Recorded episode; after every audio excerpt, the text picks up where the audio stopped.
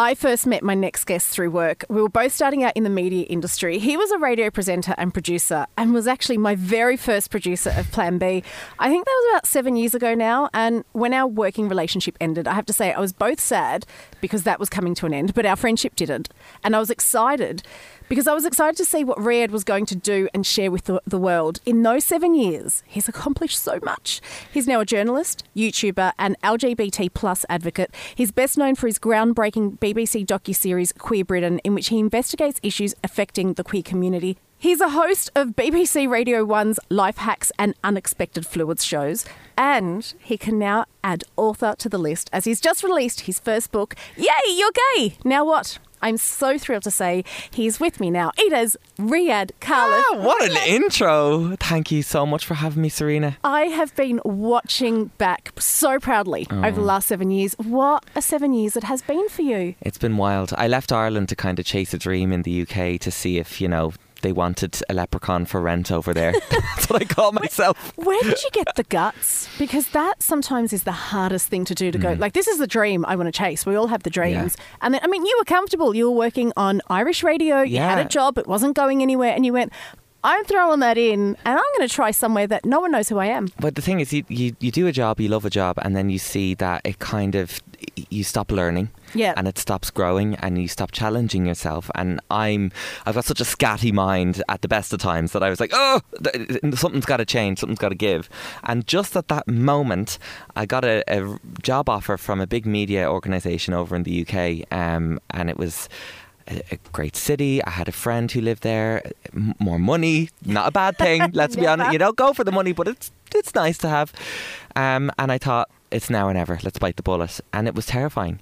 For the first two months living there, I remember every couple of mornings I'd go in for my shower at 5 a.m. because I was on a crazy shift in, in this new place and kind of like weeping in the shower thinking, what have I done? I'm going to go back. I'm going to call Mammy and she'll put the world to rights and she'll be waiting for me in Dublin Airport. And although I'm so proud of my Irish roots and I, I love coming home to see friends like you, um, I think it was the best decision I ever made. It was, but you kept making these decisions, brave decisions, because the first job you went into wasn't the right job for you and you could have stayed. Mm. I left after didn't. three months. yeah, but I, I, think that's so brave because a lot of, you know, in this world, a lot of people go, you should never quit. Quitter, quitters aren't winners. You know what? My saying is quitters are the biggest winners I know because mm-hmm. you know when to pull yourself out of, out of a situation that's not working. Yeah, I think I, I, started this job and it was going well and it was a really prestigious organisation, as you can tell. I'm not telling you who they no, are because I get in trouble. Yeah, yeah. Um, and the the way that they treated their staff was bad, and the the, the work life balance wasn't good, and um, the type of uh, content that I was making as a media organisation um, was damaging my mental health.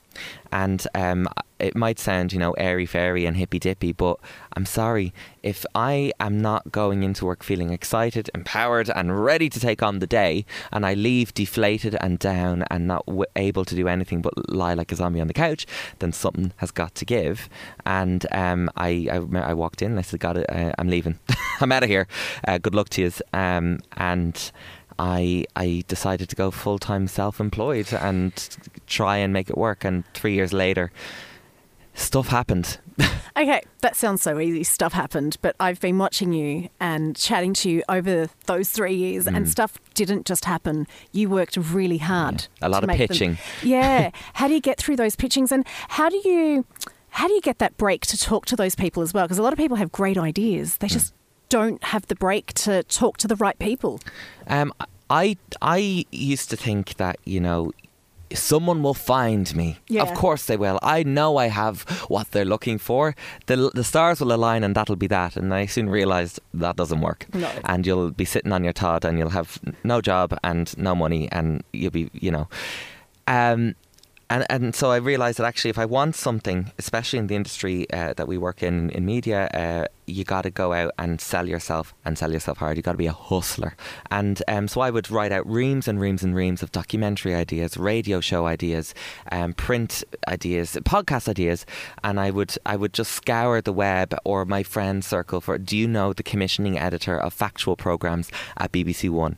Do you know the program director of you know Capital FM in, in London? Um, and just cold call cold email. Uh, hey, can I have a coffee?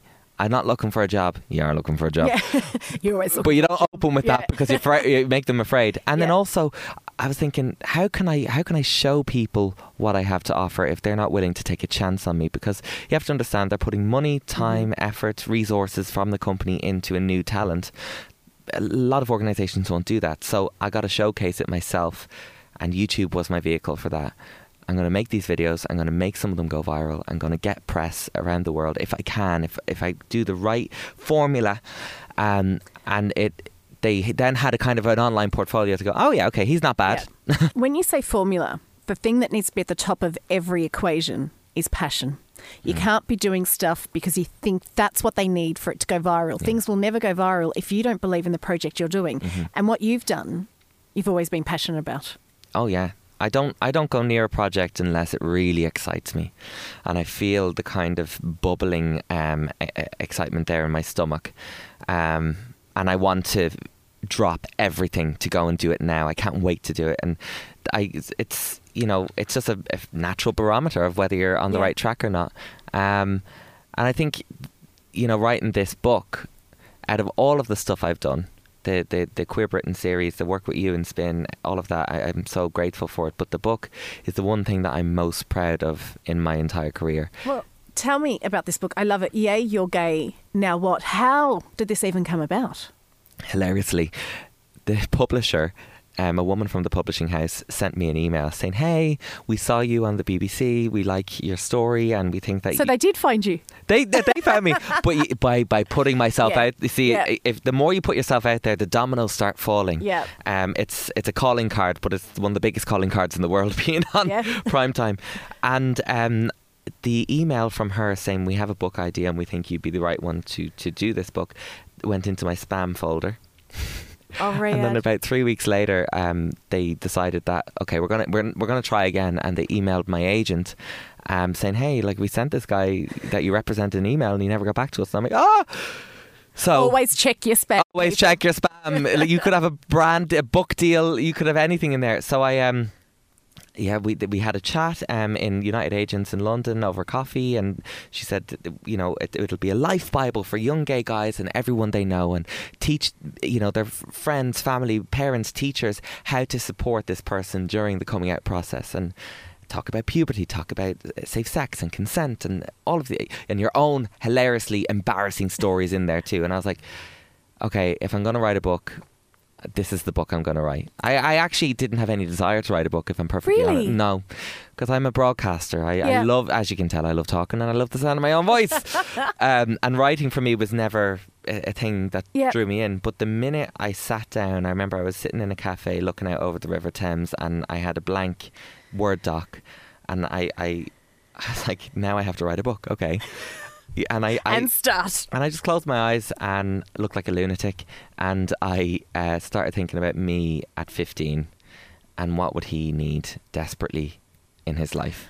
And then that's what I wrote. Well, that's what I was, going to ask you because in the book, uh, one of the opening lines is My heart sank as my friends asked the question I had been avoiding for over four years Man, are you gay? Young Riyadh found that really tough to admit. What would young Riyadh think now, sitting here holding this book that he has written I as an older man? Yeah. I gas myself that every day. I was on the flight over here last night and I had a, a cheeky little whiskey and a coke and just chilling out, you know. And I was just I had the book in front of me. I was it was the first time in a long time where I had time to just check out and relax and be in the moment because the last few weeks have just been crazy. And I, I got emotional. I was like, how has this happened? You know, I want to go back and I want to whisper in his ear and go, all that crap that you hate about yourself, you are going to love about yourself. Yep. All of that crap is going to lead to so many dreams for you, young Riyadh. It's okay to be the way you are. Just hang tight. They're going to be mean to you, but it's okay. You'll be fine. Because young Ri- Riyadh wouldn't have thought of. You have a line in there, uh, a chapter in there that's called "The Gift of Gayness." He Mm. would never have thought of that as a gift. No. Uh, Why do you think of it as a gift now? society, media, the world, parents, friends, whether they mean to or not, they portray a homosexual life as something that is lesser than or a little bit flawed or different. It may be accepted, but mm, it's not ideal. That's Yeah. kind of the, the, the subliminal message that's always there. And what I have learned over my years and that I'm trying to get across to, to young people and their parents in this book is that actually this is a blessing. this is a gift. And why is it a gift? Okay. Yep. Yes, you'll, you'll, you'll come across homophobia in the world. You might come across um, discrimination in the workplace and all of that. But what you have is a membership to one of the most loving, embracing, rich communities in the world. Hundreds of millions of people around the globe are your family by default, automatically, and they are ready to love you and embrace you and bring you in.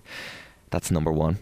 Pretty cool. I was going to say that's huge. I mean, You isn't know that what I what we all, all we want is love, and that th- number one is based on love. Yeah. And then the other one is a little bit more abstract. By living a life in a minority, especially the LGBT minority, you, um, like I said, go through some of the difficulties of navigating life where there's microaggressions and you might be called um, a faggot on the street and various other names um, if you're holding hands with your partner. But that process in itself allows you to understand what it's like to be different of any description, what it's like to be a minority. So you have a superpower of empathy, is what I call it. And that's why I think we need to see gayness as a gift. There is a positive element here. It's not all bad. It's not bad at all, actually. The only Oh, bad thing. it's not bad at no, all. the only bad thing is how non-gay people sometimes treat them, Yeah. um, and that's not their fault. Um, Well, hopefully we are starting to change because, as I said, at the uh, like what people are opposing is love, and I just Mm. don't get it because love is the most beautiful. It's something we all aim for in our lives. And can I just say, one of the other things people are opposing is, you know, the, this whole protect the kids thing. We we can't have the kids knowing that about this stuff. I don't. Un- can I, as a mum of a three-year-old Mm. and an eight-year-old, say I don't understand it. I don't understand. Yeah. I'm teaching my kids about love, and they know straight away that as long as you love someone, I don't care who that someone is. I know. The problem is, a lot of these parents believe that um, LGBT RSE, relationship sex education, um, in primary school, they believe that someone's going to go in and tell their kids inappropriate um, information about sex in general, and that is not what's happening. No. What we want for kids here and in the UK, and what people are protesting against in Birmingham at the moment is that you, say you're a kid and I'm your teacher. I will say to you, so Serena, um, your mommy and daddy love each other. Um, well, did you know that two men can also love each other and live together and, and have a baby? And, and, and two women can too. And sometimes some people, um, they're born a boy but their body doesn't feel like it's a boy and they, their mind doesn't feel like they're a boy and they want to change to be a girl and that's okay they can do that. And that's it.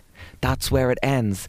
And by not allowing a young mind to absorb that l- idea of equality and uh, normalization of different types of people if you don't let that happen and you actively oppose it i personally believe it's a, a low level form of child abuse because what you're doing is you're setting that child up for a life of homophobia and hatred that they did not ask for. Mm-hmm. No one is born racist. No one is born homophobic. No one is born with hate inside them. That is learnt behaviour. And when you plant that seed into that child's sponge like brain when they're young and vulnerable, it's going to grow and manifest. It starts off as, oh, I don't know about those people. I don't want to know about those people. And then it turns into, I don't like those people. And then it grows into, I hate those people. Don't do that. All we want to do is allow these kids to understand that someday you might work with a gay person, and guess what? It's okay to be their friend. Yeah. That's it.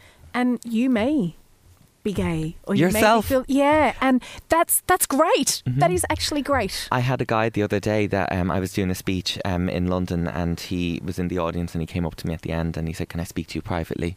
And he said, "No one knows this, but I'm I'm gay." And he was 21 years old, and he's from a Pakistani family, and he was terrified. He said, "They will try and send me to a conversion camp. It's gonna, it's just the way it is. What can I do?" And I said to him, "I said." you need to look out for yourself first. If you think that your life is at risk or your well being is at risk right now, don't come out. Wait until you have the means in, in your surroundings and in your life to um, support yourself, be that with money, with a place to live, or stay with a friend or a family member elsewhere.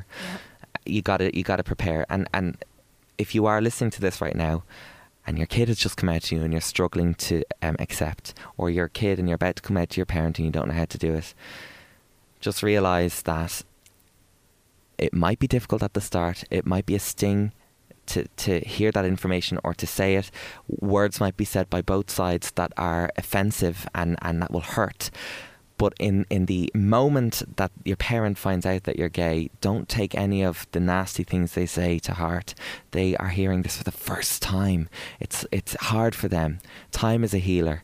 Educate them. Tell them that this isn't a choice that you made. This is an inherent biological part of who you are, and try and and and edge them towards um, services that can help them. The book is great, but also belong to is an incredible LGBT youth service in the UK, both for the kids and for the parents. So check them out. Can we go back in your life Hmm. to the time when you went, hold on a sec, I, I'm not getting the feelings that everybody's telling Yeah. me. I'm getting different It was like, uh oh, something's not right here. what? Yeah. Ha- when was that? Is there a moment or is it over time? It's And- gradual. And, so what happened? Um, so you you grow up in a world and you see your movies and your Hollywood and, and, and EastEnders and all of this, and it's always man, woman, man, woman, man, man, woman. It's a little bit better now. It's a bit more Yeah. diversity. Um, so you are pre-programmed to chase that. That's normal. Let's do that. And as a kid, all you want to do is slip into the background and Yeah. not be different. And then I started to notice that um, I was a boy and I was looking around at other boys in my class, and, and just was completely unconscious. I would catch myself staring and going, "Oh, doesn't he look lovely?" It's it's it's as innocent as that. I was like, "Oh, his hair is really wavy. Oh, his skin looks really soft. Oh, look look at look at the way he laughs. It's so you know, Aladdin was my first crush for God's sake. Oh wow! And then um, you you have this fear like, oh my god, that's not right. I, I need to stop this. And so I had a long four years of trying to trick myself into being straight and train myself like a dog to not have those feelings and to bash it out of myself. And um, it's a terrifying period. I call it the PCO, the pre-coming out phase.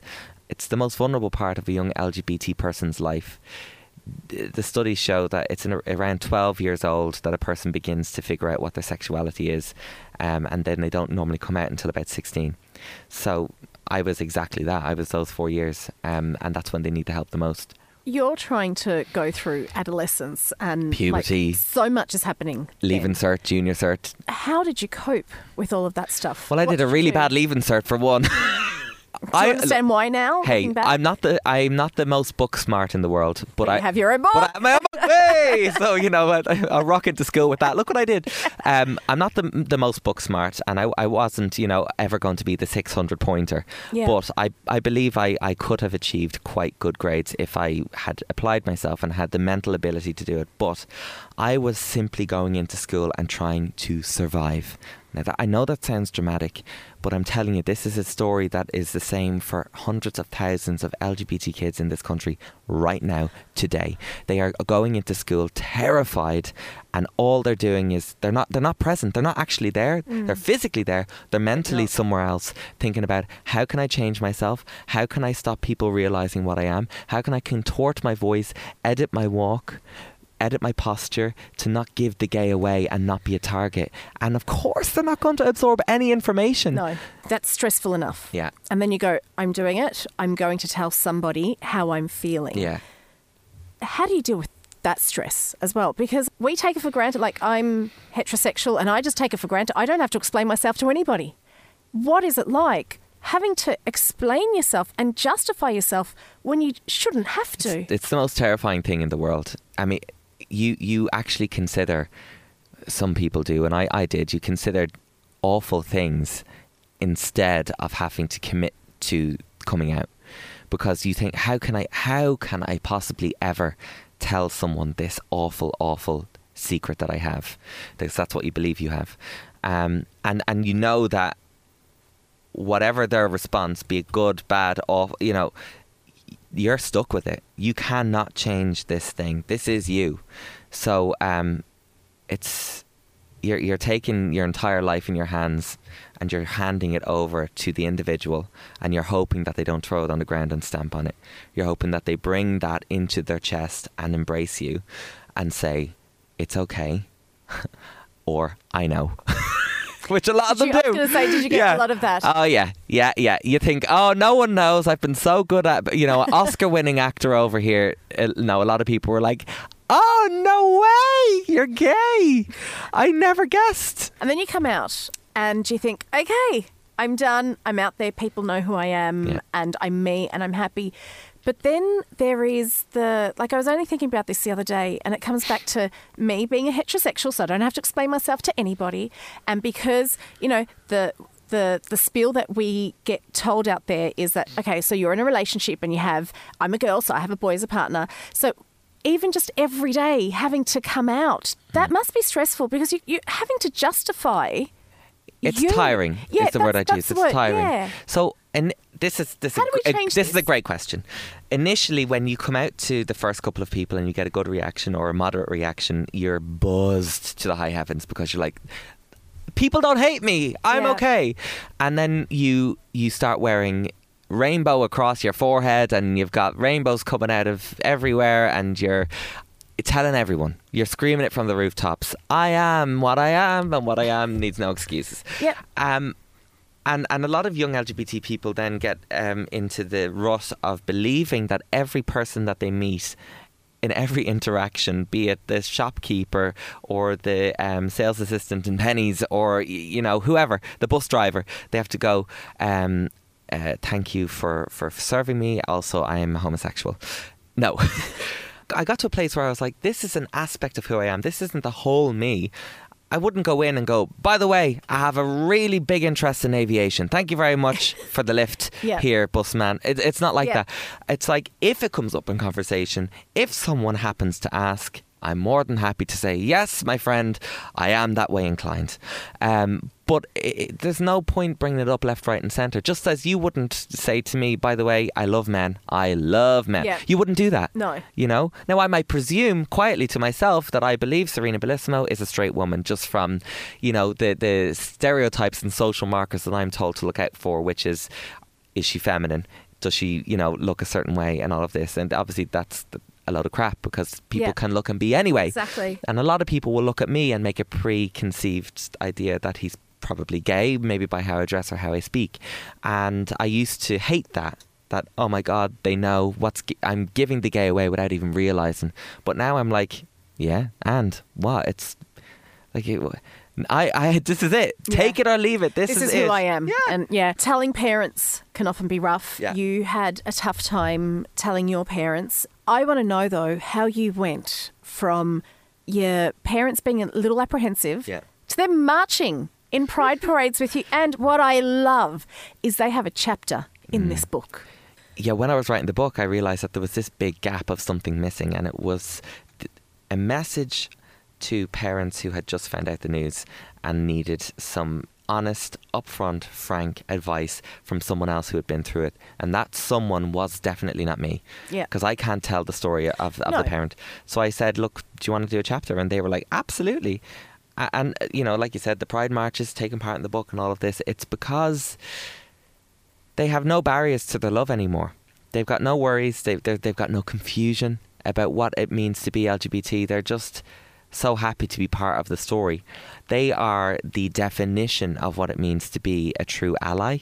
That is. Because you write about that in here as Yeah. well, allies. It's like how to do it Yeah. because you, you, so the, the the acronym is LGBTQ, lesbian, gay, bisexual, trans, and and queer, um, and then it, it can go on and on and on. But the one of the letters is QIA, and the A is ally. So you, Serena, just by existing as someone who loves and accepts me and your other uh, friends, Yeah. uh, like me, that makes you an ally. By putting me on your show and spreading the message that it's okay to be, you know, uh, friends with gay people, or you know, that's that's allyship in motion. So they just took it with both hands and ran with it, and also they have fun. You know, who doesn't like you know to to go and party and meet other amazing people from around the world, Yeah. dance with drag queens, and um, get to know you know my boyfriend and have a good time. There's some great advice in this book from our very own queen, Panti Bliss. Yeah. And there's Stephen Fry. There's also Courtney Act. Um, Dr. Ranj, yeah. s- some great advice there. What is the best piece of advice you've received? oh, in my life. Mm. Jesus. Serena, she always goes in with the hard ones. It's the Oprah in you. um, I think I don't know if you can call it advice because it wasn't said to me, but it's something that I've taken as Yeah. advice, as you know, as a mantra. Um, Oscar Wilde, uh, he said, "Be yourself because everybody else is already taken." I love that you just said that. Why? Because every time a new child is born or someone in my life that's really important to me Yeah. or they're having a significant birthday, that is one of the quotes that I give them from a very oh, young age. wow! High five, sister.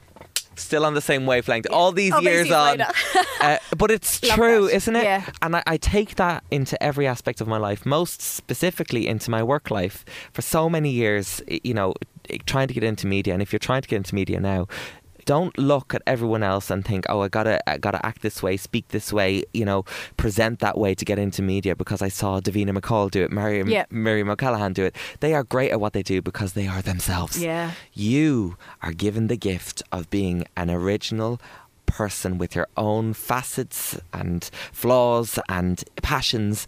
Pull on them and design your own self and go roll roll with it. It will it'll do wonders for you. Love it. Talking about gifts, this is indeed a gift. Your book, Yay, You're Gay, Now What? What do you want any person who reads? And, and I think this could, yes, it's specifically targeted to gay boys, Yeah. but anybody could read this and take something away. But let's talk to those gay, gay gay boys you've written this to. What do you want them to take from this? I want you to take away from this that you are amazing and strong and loved by me and all of these millions around the world that I spoke about before. It will be tough for a while. That's just the way the world is, but it's so worth living for. Hang on in there because your life is waiting to blossom. It's all ahead of you, and I'm I'm ready to welcome you in. Oh, I love it. I'm not going to let you go though without finding out what is next for you. Oh. What's going on? Well, There's never just one thing, by the way. but you know the funny thing is, I, I said it earlier on to my mom. I was like, I think I've got so many different jobs all at once because I'm so afraid of being unemployed and and not having. this is freelance. You know, life. not having money Yeah. for rent or food or whatever. So, um, right now I'm really, really just focused on the book and getting it out Yeah. there, letting people know about it. But um, I've got two unbelievably exciting passion projects. They're documentaries, they're feature length, so they're really long um, in development with two broadcasters. Um, they're on the edge of getting the green light, and if they do, I, I'm to scream, girl. I'm gonna scream. exciting. Um, and then I also have um, my BBC Radio 1 um, show podcast um, is coming into its fourth season. It's been nominated for It- an award. Yeah, British Podcast Awards has been nominated. Sorry you can't vote, but you know yourself. Um, we can still be proud though. Yes, and um, I just uh, started at my own production company called The Hook Media, um, and I hired my first team member. So we're a team of two. We're tiny, but we're passionate and ready to work, and we're going to be making some really, really punchy, daring, scary, hilarious short documentaries on my YouTube channel, Riyadh K. They're going to be up kind of from May onwards, so I won't be sleeping. No, you won't be, but I love that. I, I want you to leave this interview with a message you'd like to put out into the universe and you want to see practiced more. It's very simple: live and let live.